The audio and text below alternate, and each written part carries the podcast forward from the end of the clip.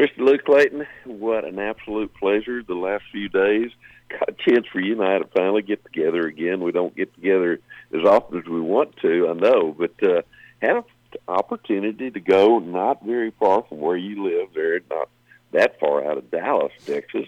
And guess what? The squirrel season there was still going on in the area that we were in, and and uh, ended up doing a little squirrel hunting through a friend of ours. Actually, he did the hunting more Yeah. than we did. We kind of just did the looking, and then we got to calling coyotes a little bit as well too. It was a fun day, folks. Larry came came by my house here. I do. I live about oh, roughly 25 miles southeast of Dallas, uh, in a little community, and um so it's right off the East Fork of River drainage where I live.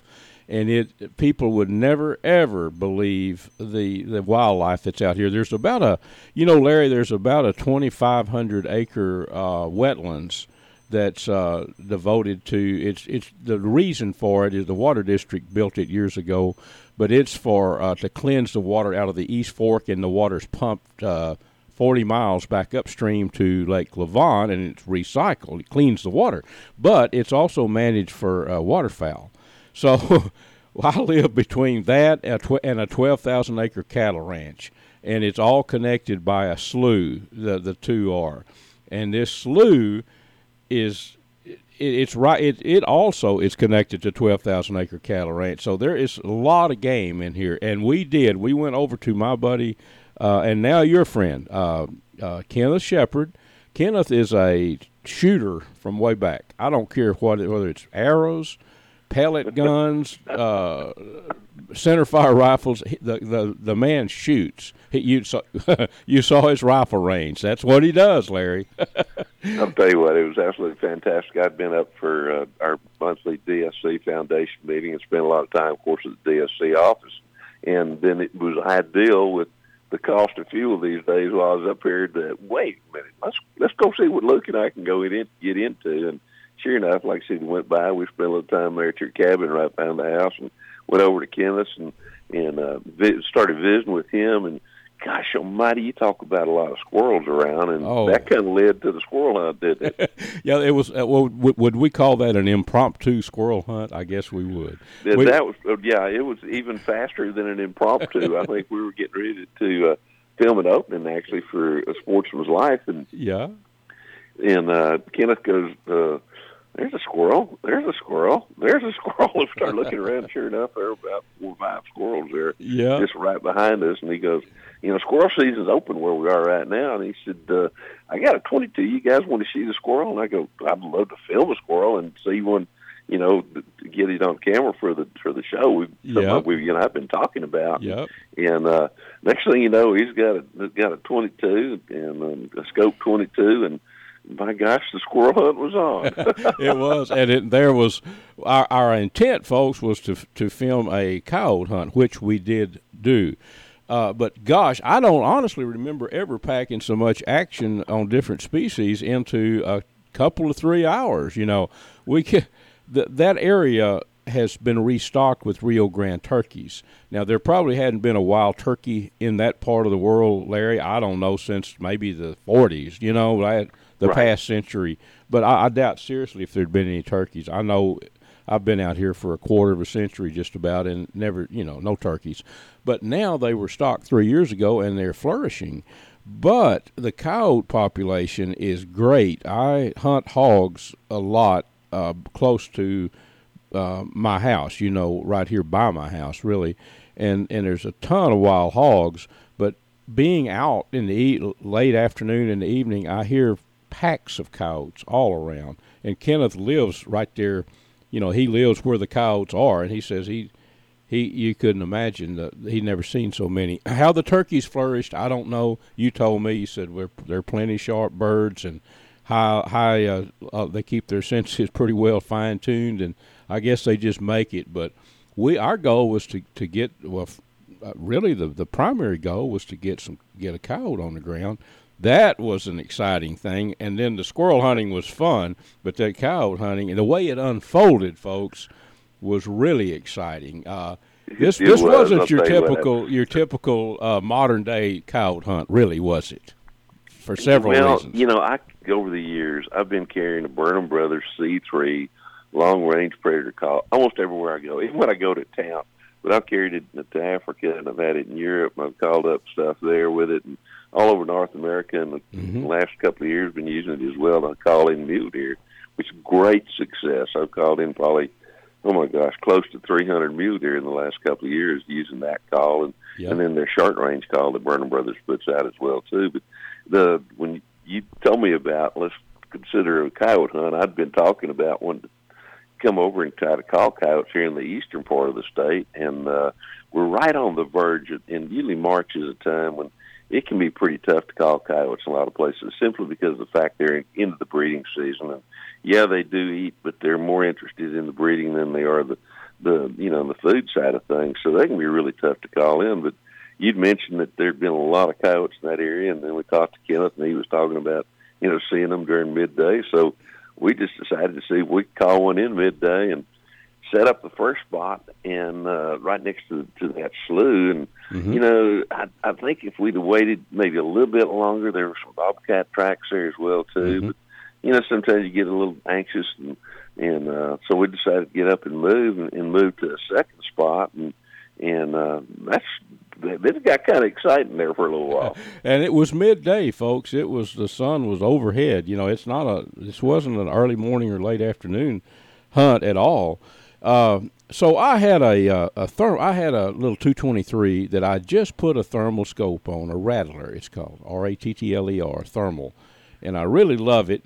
But uh, you know, it, you can and you can use a thermal scope during the day, but it's not ideal, uh, in my opinion. Just a regular four power standard scope during the daylight is way better. But and I'd never really used the, the thermal during the day very much but I knew it would work, so I had it mounted on this little 223. I packed it, and I said, Kenneth, you're probably going to do the shooting. I'm going to have this thing just in case, you know. And uh, I knew Kenneth had plenty of stuff sighted in, you know, being the shooter that he is. And uh, he said, "Oh yeah, yeah." So he comes back out with a lever action, a Marlin uh, 375, wasn't it, Larry? That he that was a 375 Winchester. I think I can't remember. It was 334 or 330 six models in uh, open sights, uh, Hornady ammo, and yeah, uh, you know, away we went. Like I said, the first yeah. opportunity we called and didn't really, nothing really came in, so we moved over to another spot a little bit closer to an area,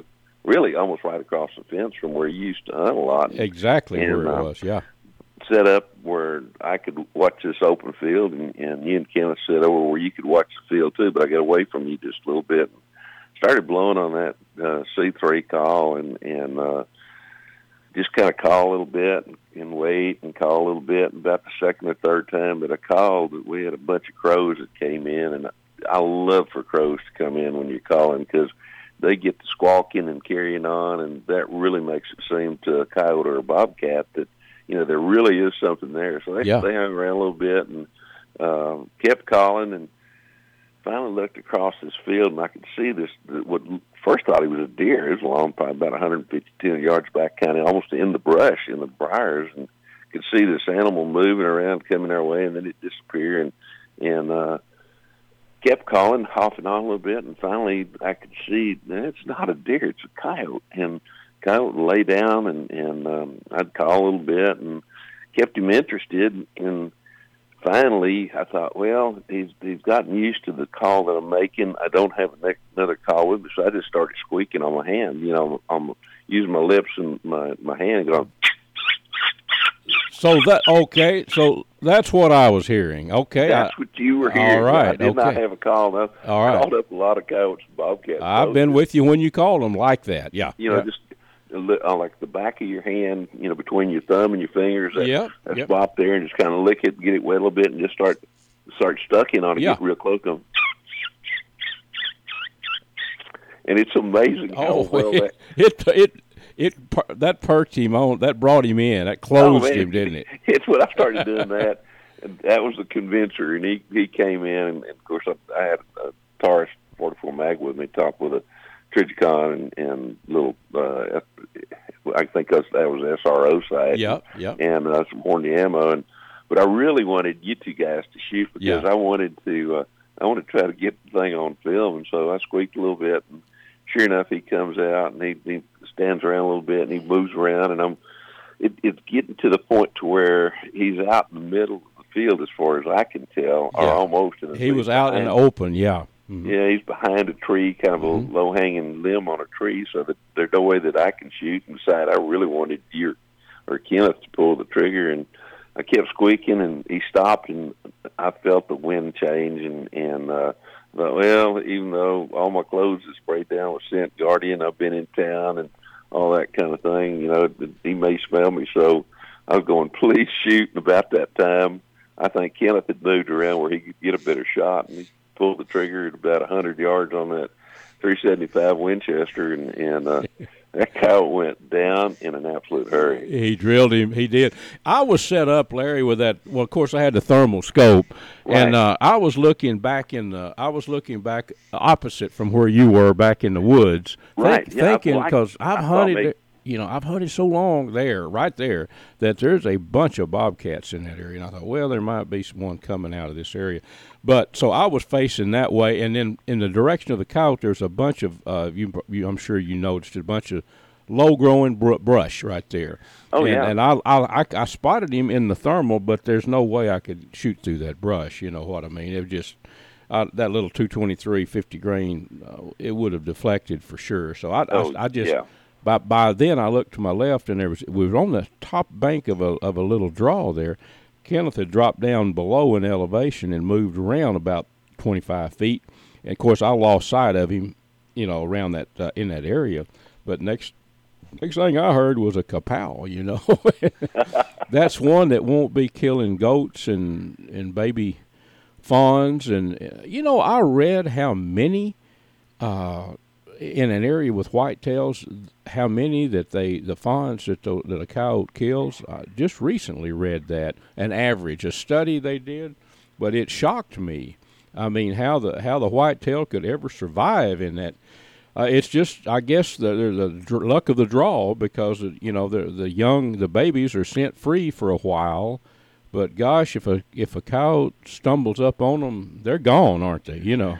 Yeah, and probably the, the time when they're the, the worst in terms of being predators on fawns. You know, for those first couple of weeks, those fawns will pretty much just lay there. I mean, uh, it, it, it's horrible. I've seen fire ants just eat them up because they would not move. They don't leave. Yeah. But, uh, but then after about two weeks, going into that third week, all of a sudden something comes up, and by then they've that, that some of that instinct to just laying there is kind of is gone by the wayside, and they'll jump up and run. And of course, when they jump up and run, that's when the coyotes or bobcat, either one, we're going to get them, kind of thing. So uh, that area's got a good deer population. You know, you guys want to keep it that way, and so predator control is, is just part of, of the overall management program. And as it worked out, that coyote that we shot was an old male. Uh, I'm not going to say he's ancient, but he was probably in the, the latter part of maturity kind of thing, and he was unbelievably fat. Well, Larry, that was an exciting hunt that I never will forget, man. And I know uh, Kenneth Shepard, our buddy, he's already texting me talking about it. They're telling me we're out of time for today's show, Larry. But thank you so much for being with me. And folks can go to catfishradio.org and listen to a lot more that you and I do together. What do you say we kind of get back together about this time next week? I'm loving it already.